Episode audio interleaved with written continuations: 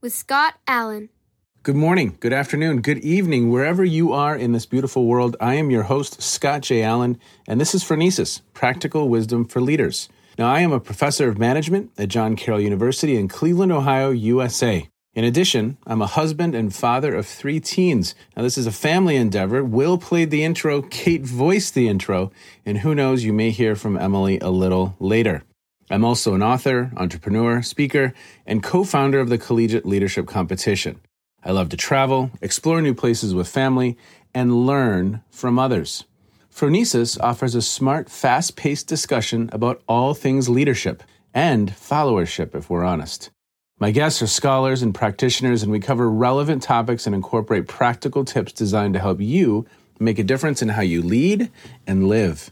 I am proud to share a few updates. According to Listen Notes, Phronesis is listed as among the top 3% of podcasts in the world because of you. So thank you. In addition, the podcast has two sponsors. First, Phronesis is the official podcast of the International Leadership Association, an association that is near and dear to my heart. ILA brings together leaders and those who teach, study, and develop leadership, advancing leadership knowledge and practice for a better world. Learn more at ila-net My second sponsor is the Boler College of Business at John Carroll University. At Boler, we offer several advanced degrees and MBAs, and I'm confident that there's one that will fit your location, interests, and timeline. In fact, our online MBA is ranked as the number one in Ohio and number nine in the United States.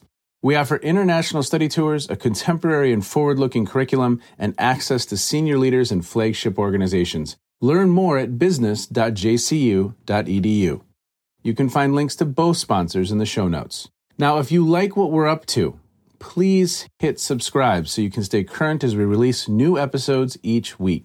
You can also share what we're up to with others, friends, colleagues, leaders, teams, students, and others you think will benefit. And now, today's show. Okay, everybody, welcome to a very special episode of Phronesis. Today, I have a very fun topic, a very fun guest, but then I also have two co hosts. And uh, some of you have heard their work in the past. Now you're going to get to know them a little bit more today. First, I'm going to introduce our guest, and then I'm going to introduce our co hosts, and then we are going to jump into this wild, interesting experiment of a conversation. We'll see how it goes. As always, thanks for checking in. Thanks for exploring this topic of leadership with us. And we are off. Okay, today I have Dr. Aditya Simha, and he is an associate professor of management at the University of Wisconsin Whitewater. He obtained his PhD in business administration at Wazoo, Washington State University, and his research is primarily in the area of business ethics, healthcare ethics, and organizational behavior.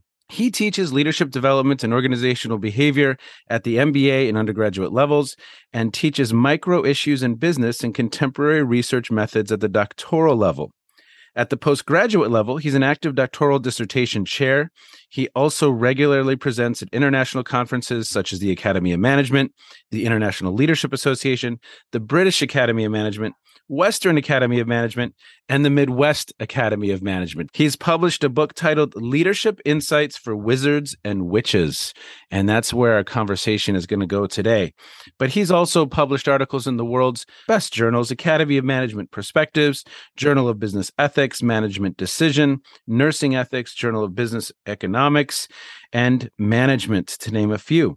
He currently is an associate editor of Business Ethics, the environment and responsibility, and serves on the editorial boards of Management Decision and the Journal of Business Ethics Education. He is a passionate consumer of fiction books and comic book series, both in book form as well as in movie and television form.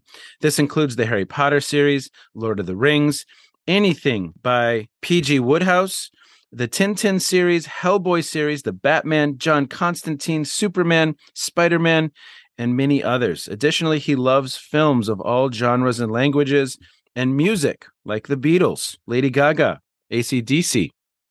He is also a huge fan of professional wrestling and often looks to integrate examples from pro wrestling into his work. He lives in Waunakee, Wisconsin. It's the only one in the world, I'm told, with his wife and two sons. They are ages eight and six, and they have a pet otter hound. So, sir, thank you for being with us. We really, really appreciate your time today. We're going to jump in in just a moment, but I also have Emily Allen, who is a co host today. Emily, she is about to enter seventh grade. She's 12 years old. Emily, why don't you say hi and let listeners know a couple things that you're interested in? What do people need to know about you? Hi, I'm Emily. I'm really into musical theater right now. I like making jewelry for my mom, for family friends, stuff like that. And I love to travel. I love to go places that I've never been before and that not many people have ever been before. It's just really fun for me. Awesome. Okay. Thank you, Emily. We also have Kate Allen. And Kate Allen, what do people need to know about you? You're also going into seventh grade. You're also 12 years old. Well, I like chess. I like reading. And I also like doing the New York Times games. you do like that. I do. You do like yeah, that. And because the topic is leadership and we have the two of you here, if we were to say who is a better leader, mom or dad, it's probably mom, mom, mom, mom, mom, mom, mom. Well, Scott, you can always edit that out. Adi, now you know where I stand. Just have them say dad and then, you know, splice that in. Well, sir, before we jump into this book about wizards and witches and, and the Harry Potter series and leadership, and l- really the girls have come up with some of the questions that we shared with you. Is there anything else that listeners need to know about you? No, that, that was a very solid bio. I, in fact, you know, when I sent you that bio, I wasn't sure if it was too long or not, but thanks for reading most of it. Great. And I saw some connections. You know, the Beatles, for the girls, for their birthday this year, we gave them their first comedy show and their first concert. So we went to see Paul McCartney in Syracuse.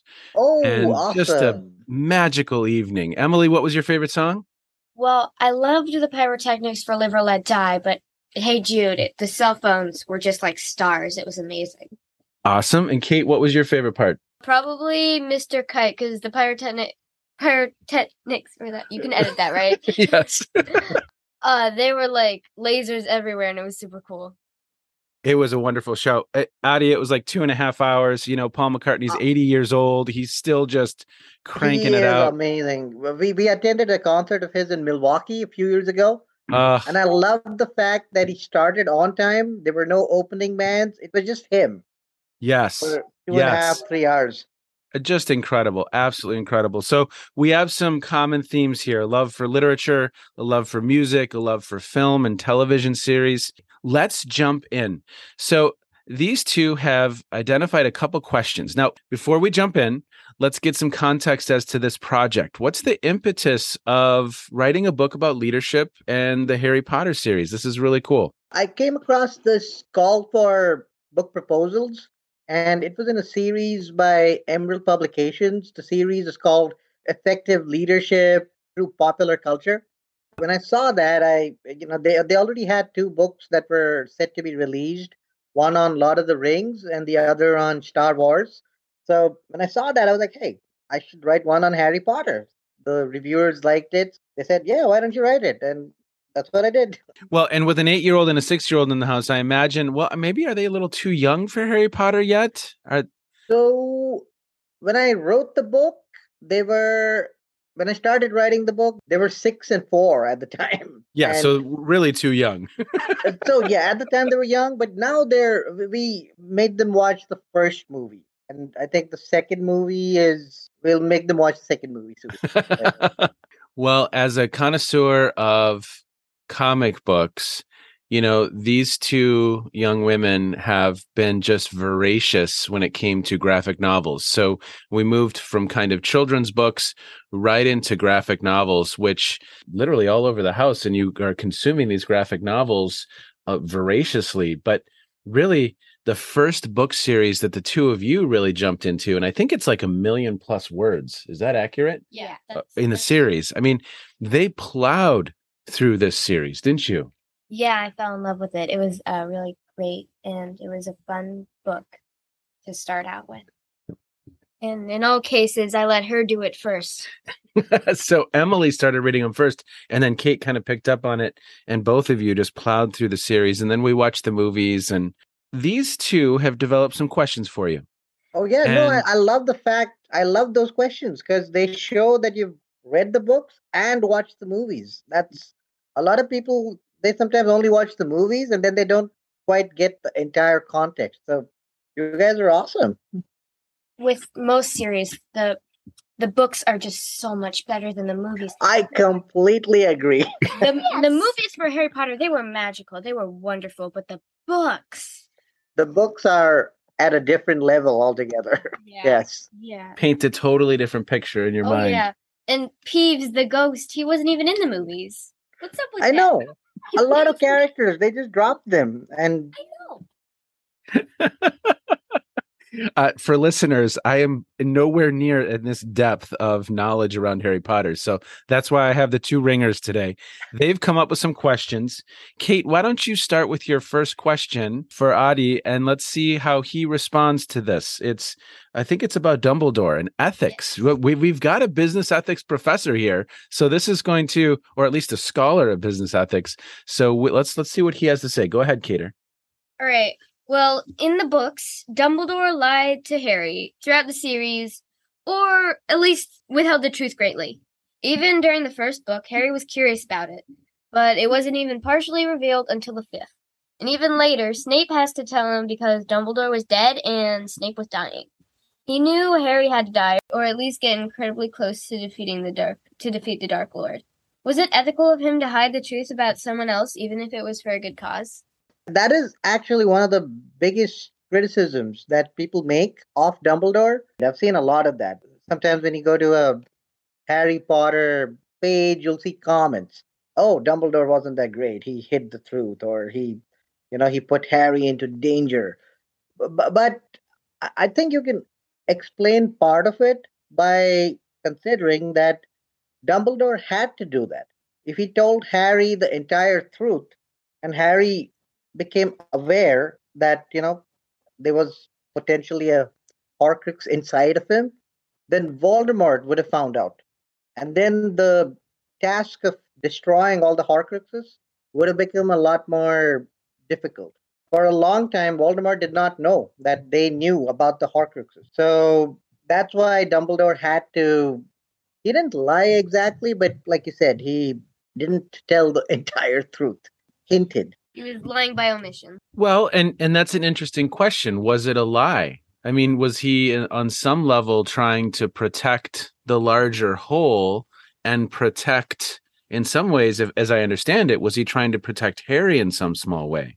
Yes, it was a bit of both. He was trying to protect the larger goal, which was to get rid of Voldemort, but he was also trying to protect Harry because, you know, not just because of the Horcrux, but as it is, everyone was out to get Harry.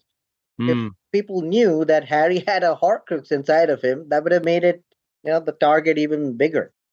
I mean, on one level, what's really fun about this series is that both Harry and and our leads and some of the the faculty in in Hogwarts, they're placed as many leaders are in these ethical dilemmas as to how to mm-hmm. proceed and how to move forward. Right? Is that a theme in the book that you cover, that you talk about, that you discuss?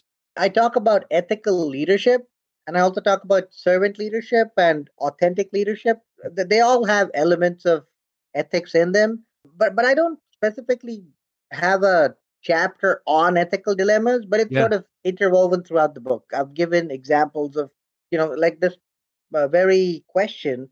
I've I've written a little bit about it. That Dumbledore was. You can accuse him that all right, you didn't give, you weren't completely honest. But then, in the grand scheme of things, it worked out because he always had a backup. I mean, I mean, I, I I write about that in the book that you have to have a backup. If you have a backup, it's not necessary that your backup knows that they're the backup. So you have a bunch of backups, which I I mean, if you notice, like towards the end, Harry starts doing the same thing. He tells Neville, "See the snake, kill it." You know, and Ah. he doesn't tell him why. It's- He's just creating. I mean, he realizes that, right? At that point, he's like, oh, I'm behaving like Dumbledore. But it's necessary because the larger mission is to make sure that, you know, the big villain gets decimated. and I think leaders are placed in that position all the time where they Mhm. either can't share information or it's not in the best interest of the whole to share and it's in a a, a terrible situation to be in, but that's happening in, happening in in governments and in corporate America all over the, all, uh, throughout time. And so the ethics of this series is I, I, love Kate that you picked up on that, that you asked that question that was going through your mind. I think it's just absolutely wonderful. And Emily, you have a first question about Harry not having a father figure. Would you share that one? Um, Harry never really had a father figure to lead him who didn't die. Mm. He had father figures, but they all just kind of died which is kind of sad. Do you think that the fact that he practically raised himself impacted his leadership skills? That's a very great point because all of his father figures, they eventually, you know, I, I guess it's not a healthy thing to be a father figure for Harry. As a father, I don't like to hear this this through line. They all kicked the bucket. they all oh, kicked yeah. the bucket. uh, but but for your, you know, for the for the second part of your question, I think it basically speaks towards self leadership. Like sometimes you might not have a mentor that is long term, you might have a mentor for a short period of time, but that short period of time is enough to give you the confidence that you need. For instance, if you consider Lupin, Lupin was he was only the teacher for one, you know, one one particular year. But that period was enough. He taught Harry the Patronus charm which is probably I think that's the one charm that Harry used the most. I mean, in the entire series, he had to use it a lot. I mean, to fight off Dementors and and when you know when he goes back using the time travel device, and and he has to you know, he has to use it on himself basically. So yeah. He also was very fond of expecto patronum. It seems that's, that's the same thing. It's Expelliarmus. No, it's Expelliarmus. Oh yeah, oh yes. I feel like I'm at a Star Trek convention all of a oh. sudden. Okay, so it's like a Harry Potter convention. yeah, it's a Harry Potter. Okay, and episode seven, scene three. Yeah. Okay, but I think that's a very, very great point. That at times we are going to have individuals enter our life who teach us they have lessons they have they have advice that can help us along the way and mm-hmm. even though harry may not have had a consistent father figure he had mentors and guides throughout mm-hmm. the the series different kind of mentors for different parts of his development although you could also consider arthur weasley as mm. a I mean, I mean, if not a father figure, at least an avuncular figure, like yep. an uncle of sorts and he doesn't die. So so I guess that's some stability. One person wins. So at least one father figure. I feel one like I'm in a Disney film survives. all of a sudden, right? Mom or dad or both die at the very beginning. So I, I, think that's wise. And I also think we could go to kind of some peer mentorship too, because people like Hermione, as I understand it at least, uh, she was a mentor for Harry throughout oh, the oh, series. Definitely. Would, would you agree? Absolutely. She was probably the most level headed of the three. Mm. Throughout the series, Hermione's the one who is the most dependable. Yeah, speaking of Hermione, I have a, another question about her. Who do you think in the end became a better leader, Hermione or Harry? Harry went on to be a head or uh, mm-hmm. working for the Ministry of Magic, while Hermione went on to be the Minister of Magic, leading the entire wizarding world. I would say that Hermione is probably the better leader between the two of them. And, and not just because she became the Minister of Magic. Even from an early age, Hermione is the one who sees injustice. You know, like the house elf situation. Mm. Nobody else sees that. I mean, Harry himself does not see that. You know, he sort of gets persuaded by Ron. Oh, the house elves like it. They like, you know, working for wizards. They like doing whatever we tell them. But Hermione's the one like, no, they don't like it. They're just conditioned to that. So Hermione, you know, she starts that spew, that group, right? The SPEW. That never catches on. And I'm sure as Minister of Magic, she probably puts in actual laws that help in the upliftment of other non-human magical creatures. Mm. So, uh, so I would say, yeah, Hermione for sure is probably going to be the leader that has a bigger impact. Mm. Harry is a good leader, but not to the extent of Hermione. I think Hermione's leadership is likely to be more long lasting. Emily, how would you answer that question? Do you agree? Do you think Herm- Hermione is probably the better leader? Yeah, of course. She saw things that other people didn't. She caught on to things. She was always uh, really smart with her with her leadership. She always knew who to trust, stuff like that. And Kate, what do you think? Even in the first book, she showed signs of very high intelligence. She solved the riddle that only a practical thinker could solve. Mhm. Hmm. And most people in the wizarding world are not practical think- thinkers. So that makes her stand out and seemingly that makes her show more intelligence generally. Hmm.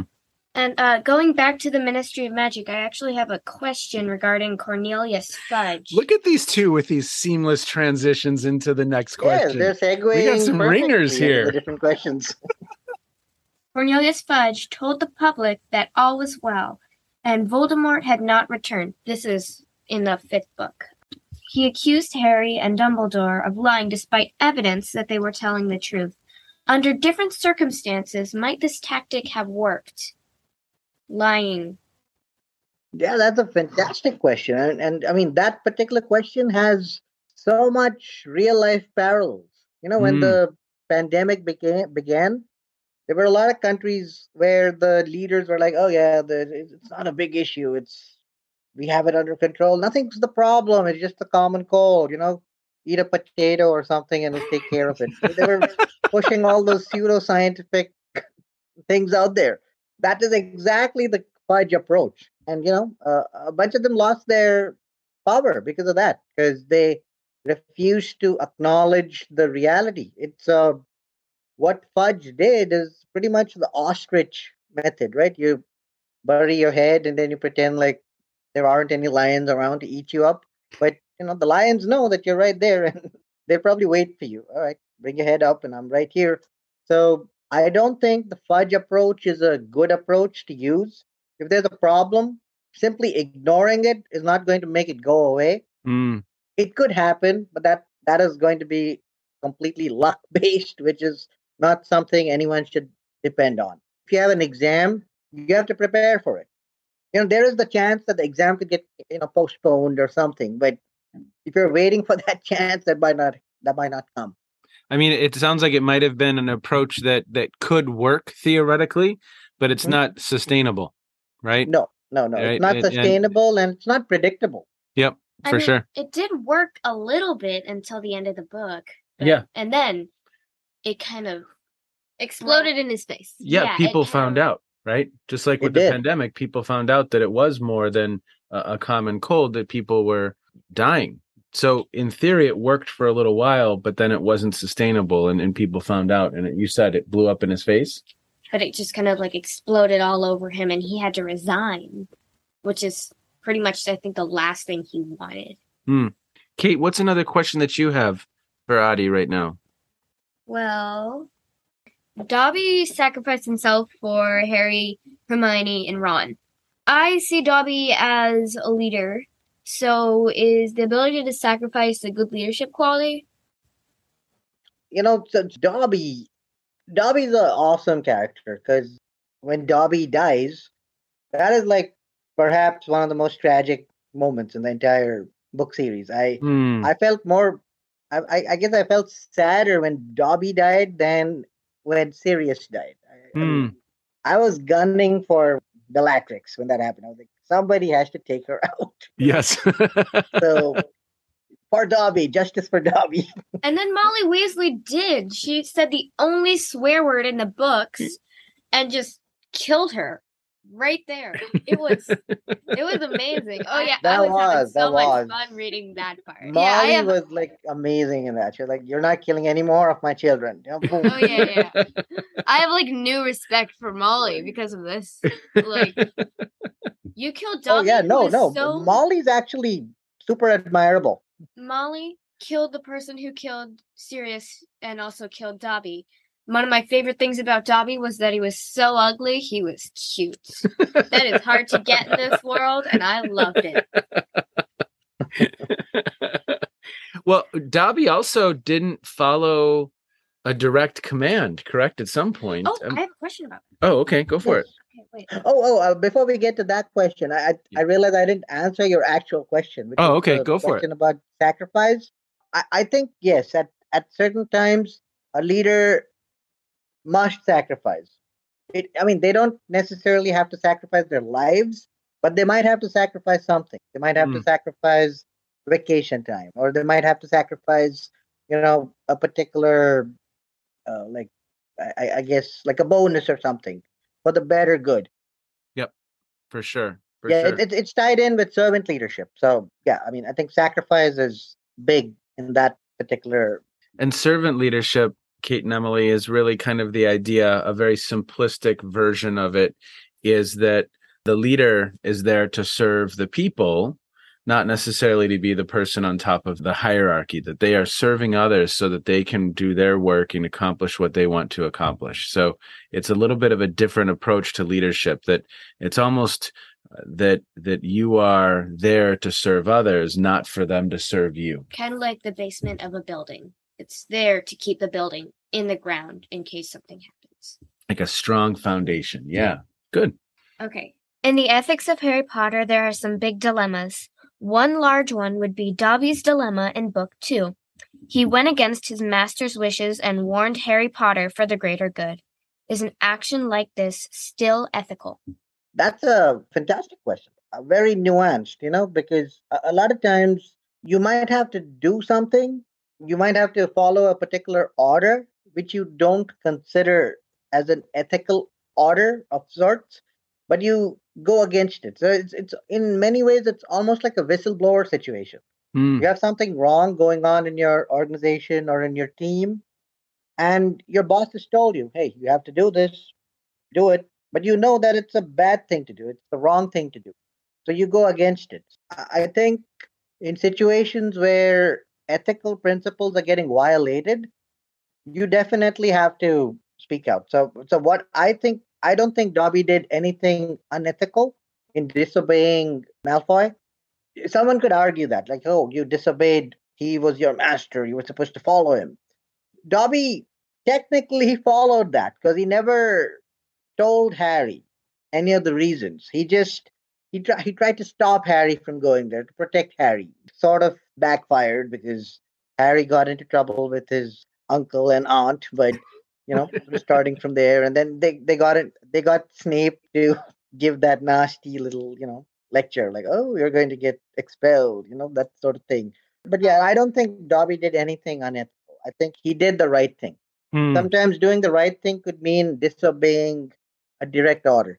I think it's important to to ask the question and to be thoughtful about how you decide to move forward. And I did another podcast with a gentleman and he said that ethics is a team sport. So when you find yourself in some of those situations that are difficult and hard, is there someone you can talk to and have a conversation with about what is the right path forward? What should I do? Should I disobey this order because I think it's unethical? or should I obey the order because that's what I'm supposed to do?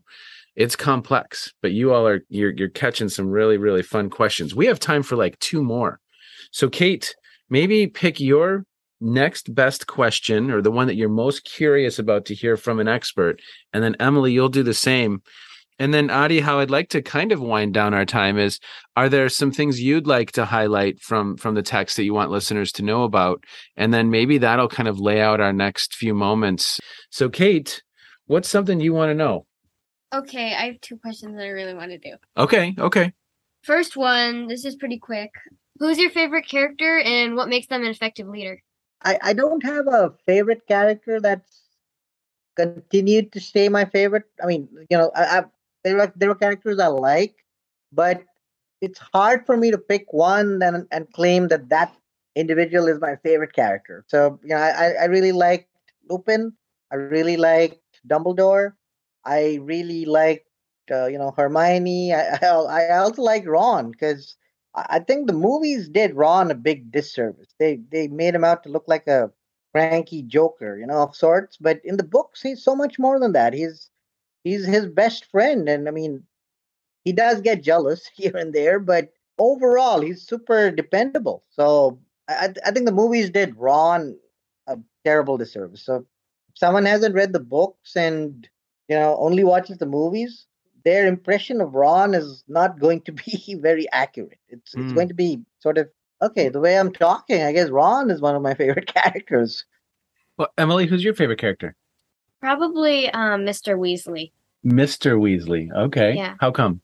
He's so obsessed with human stuff. And actually, one of my favorite quotes is from him. This is in the, I think it's the last book. And Mrs. Weasley is trying to get inside, and Mr. Weasley is going, If you're really my wife, then what's my dearest ambition? She sighs and says, To figure out how airplanes get up. That is my favorite. I love it. Yeah. And and and Cater, who's your favorite? You're sighing like you're like Adi sighed a little bit that it's hard to kind of choose. Yeah. What do you think? Who or who are a couple of your favorites? Okay. Probably Luna. I like Luna. I have a question about Luna. Are you gonna oh, do Oh, yeah, that one? yeah, yeah, yeah. wanna We can, go we there can now? do that. Yeah, The yeah, Luna question. Yeah, do Luna. Okay. Is Luna crazy or is she brilliant? this is my question. That's- Because she was a leader, or at least admirable, for being a total weirdo. AKA being herself. She did this against the greater public opinion and bullies who treated her poorly. This does make her a leader, right? Luna is like a fascinating character in the book series, and I, I would not call her crazy. I would say that she is extremely high on the open to new experiences dimension. She's open to everything. She has a she'll listen to you, she'll acknowledge you. You might have a wacky theory, but she's okay. She's, she's like, all right, if you have a theory, let's go check it out all Mm. those exotic animals that she keeps talking about, you know, the ones that they believe don't exist. Who knows? They might exist. You know, even in our non magical reality, you know, there's, there's animals out there that people thought did not exist. Uh, are you familiar with the okapi? No. Uh, so so it's a it's an animal found in Africa. It's uh looks like a deer, but it has zebra stripes and it's got a long neck. It's almost like a giraffe, sort of speaking. No, not as big as a giraffe. It's similar, similarly proportioned. People thought that animal did not exist. So when some, you know, one of the explorers brought it back, they were like, "Oh, you just mixed up a bunch of animals together."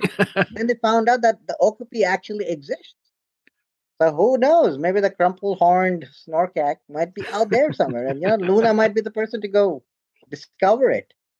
But but having said that, I also think that if Luna were, we have people like Luna here in our world. You know, we have we have leaders who have some really great visionary ideas, which seem wacky. There's a chance that they could pay off. Someone comes up and tells you, collect the tears of a peacock, and that'll cure cancer. You know that that probably will not work. So so you have to be, I, I guess, a little cautious. It's it's good to have an open mind.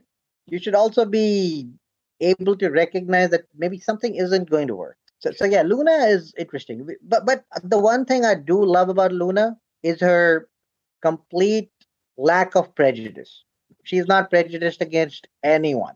Well, it sounds like she's eccentric, but like you said, she's open and she's open to everyone. And I think those th- that's certainly good qualities of a leader at times to be willing to listen to even kind of some some extreme ideas or some ideas that seem like they're out there. Did she influence others? Did she get others to follow her?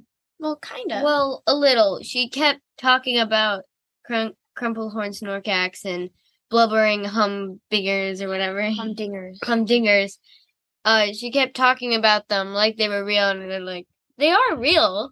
And people were like, no, Were they real? she's the one. Um, that's debatable. She's the one who came up with the idea to ride Thestrals to the Ministry of Magic. She and Harry could only see these invisible beings, and she's like, how about all of us just go on these things and ride to the Ministry of Magic? The And Thestrals, it yeah. worked. It worked. okay. Emily, what's one one final question you want to ask? On leadership terms, do you agree with me that Book Ginny is far superior to Movie Ginny? Movie Ginny is kind of soft compared to Book Ginny. I, I I think book anyone is so much better than the movie version of whoever. Uh, one of the things that I simply cannot forgive is how they portrayed Dumbledore.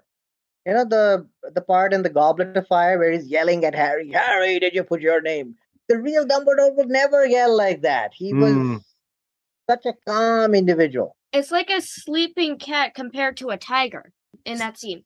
So in the first one, it's it literally says Dumbledore asked Harry calmly, "Did you put your Yes. name in the Goblet of Fire?" And Oh, so you have one, these- he just pins him against the wall and goes, Right.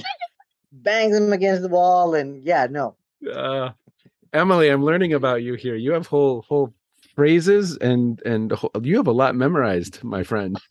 I, I couldn't use any of the phrases in the book. I had to do a lot of, you know, otherwise it, we would run into copyright issues. But I did a lot of paraphrasing. yes. so-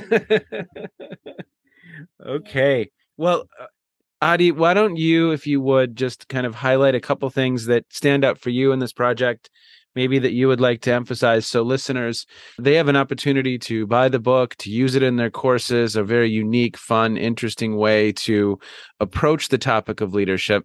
Anything you want listeners to know before we wind down for the day?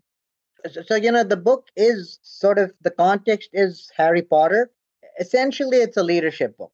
If you read through it even if you don't know who harry potter is or who the characters are there is a appendix at the end you know, you know you can always flip back to it and figure out who the characters are i've covered enough that i, I think the book should be a might be a good book to use in a discussion based class throughout a semester. I would love to be in a class like that myself, but you know, yes uh, maybe I should offer it. I should talk to my dean.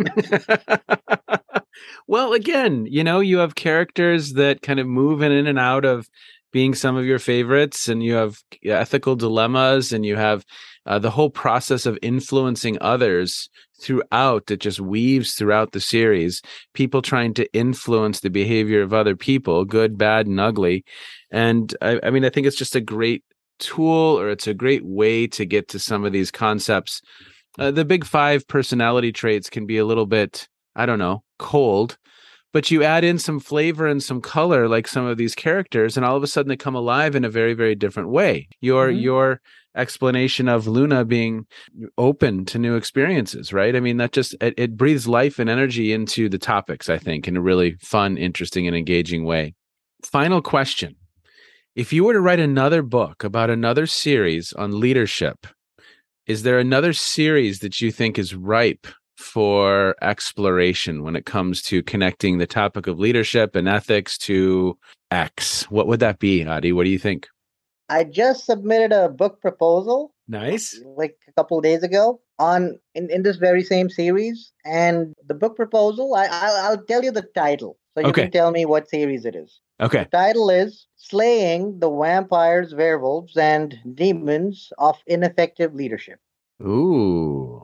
Can you guess what the book, what series it is? I think I have a guess, but I don't know I, I think that. you'll be able to guess. I think the girls are probably too young to. I, that. yeah, I don't know. I don't know if they can. Can Can you think of a, a series about vampires, werewolves, and demons. and demons? Well, she's a demon. we better stop before we get into an argument here. Oh. okay, reveal it for listeners. I have an idea, but I want you to be able to say it. Buffy the Vampire Slayer. That was my favorite show when when I was a teenager. So well, you know uh, what? These two probably we should probably kind of check that out. That's probably an option, right? Um, I I would probably wait till they're fourteen, maybe. Okay, 14, okay. 15. Thank you. Thank you for the recommendation. yeah, yeah. I, I would just wait a couple more years, but Well, Adi, we really, really appreciate your time today. Thank you so much. Uh, Emily, as we close out, is there anything that you want to underscore when it comes to Harry Potter and leadership? Is there anything that comes to mind for you? Kate, I'm going to go to you with the same question. Well, I always think of all the characters of having these traits that are good, and all these characters are just magical and wonderful. And now, but thanks to the movies, I cannot, I cannot imagine Harry Potter as anybody but Daniel Radcliffe, which is kind of sad. okay, that was your opportunity for a final statement. Cater, anything come up for you? Is this a class you'd want to be in where we talk about Harry Potter and leadership? A class? Yeah. Uh. Well, it give us a chance to brag about all the stuff we know about Harry Potter. so That's. That's true. true. That's true.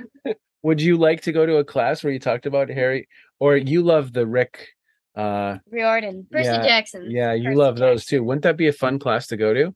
Where you Actually, talk about yeah, where you go to those and watch the movies and discuss the books. Not and- watching the movies. The Percy Jackson movies are even worse than Harry Potter movies. So, and the Harry Potter movies were mediocre. oh yeah. Adi, thank you so much for putting up with this experiment today. We really, Yeah, really no, no. appreciate it.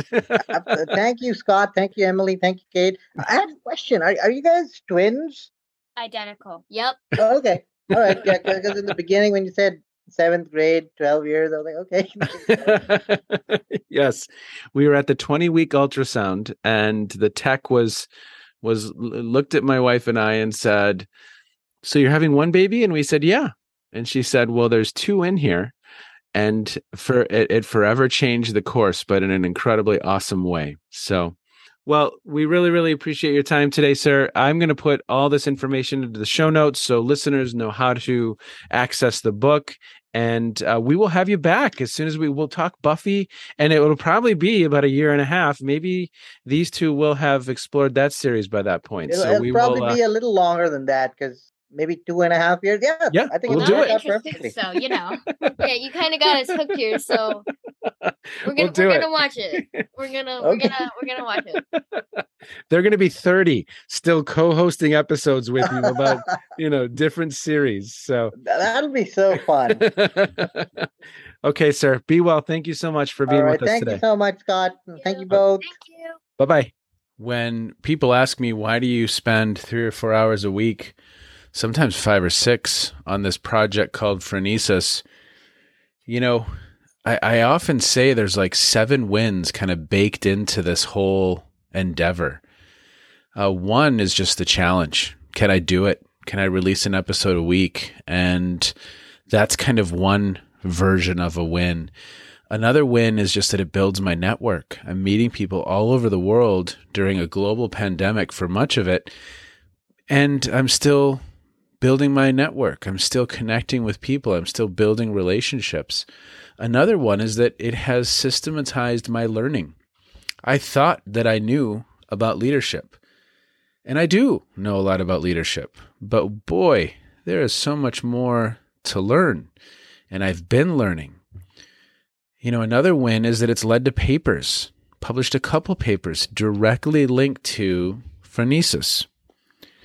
So I want to say thank you to Adi because he introduced me to another win, which is this wonderful opportunity to take a passion that my girls have, my two daughters, Kate and Emily, and a passion that I have. And he served as a bridge in a really, really beautiful way.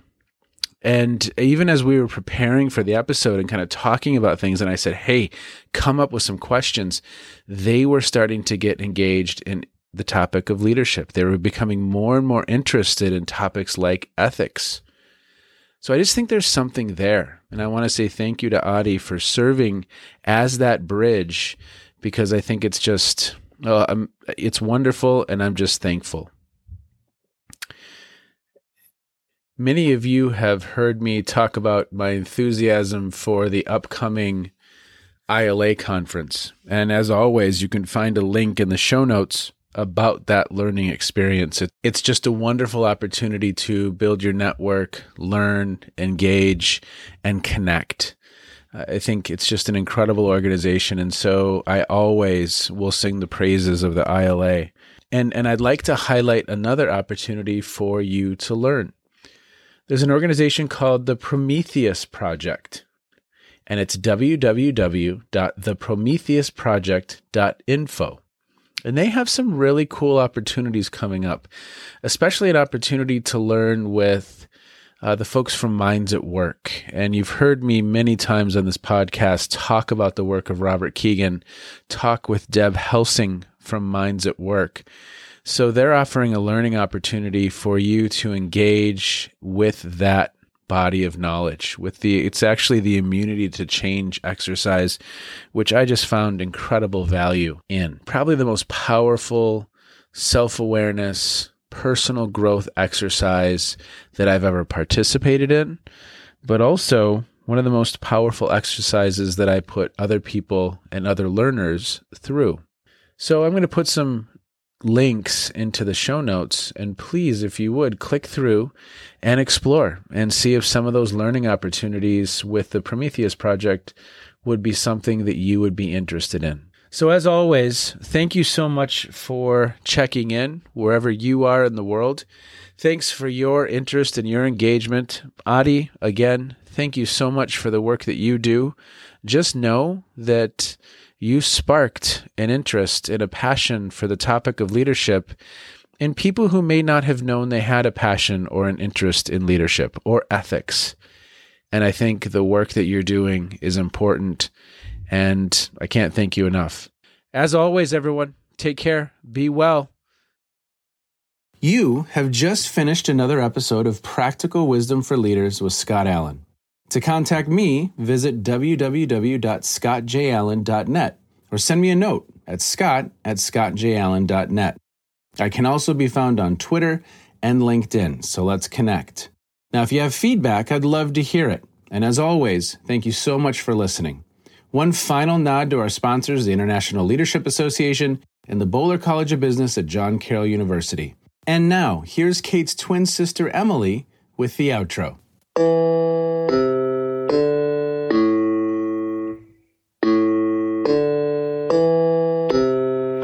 been listening to Phronesis Practical Wisdom with Scott Allen.